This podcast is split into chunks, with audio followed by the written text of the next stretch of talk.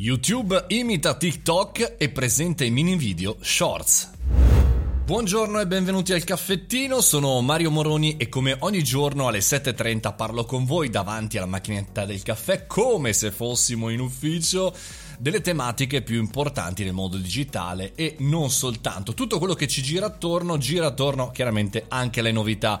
Abbiamo visto nel recente passato che Instagram ha inseguito TikTok aggiungendo Reels e bene, YouTube ha appena presentato Shorts, ovvero filmati di 5 secondi su cui montare una base musicale. Primo test in India dove TikTok tra l'altro è stata bandita. E come è successo per le stories ideate da Snapchat e successivamente successivamente lanciate su Instagram, Facebook e YouTube. Questo bel articolo su Wired oggi mi ricorda che chiaramente lo stesso sta accadendo con TikTok, una volta si chiamava Musically chiaramente.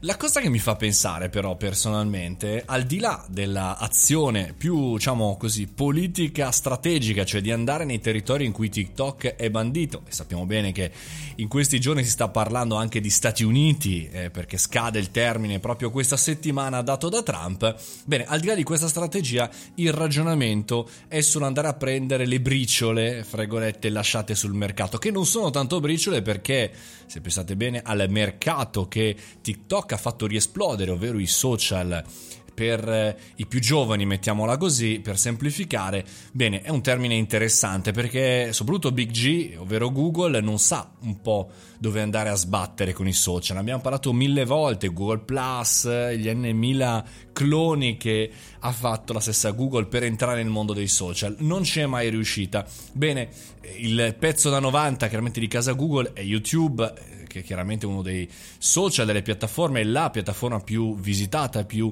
utilizzata anche in Italia.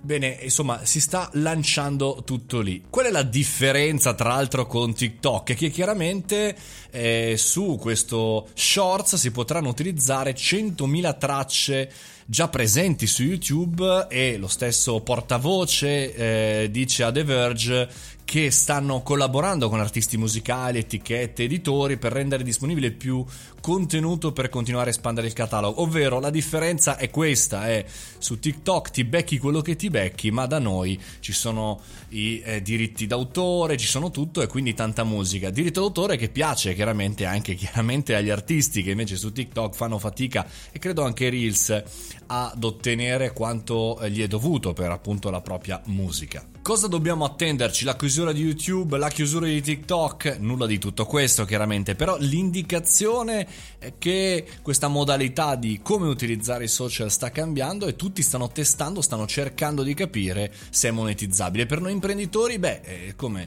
è chiaramente interessante perché su YouTube se facciamo shorts avremo chiaramente il pubblico di YouTube, quindi un pubblico molto vasto e non solamente estremamente giovane, come sembra essere quello di TikTok.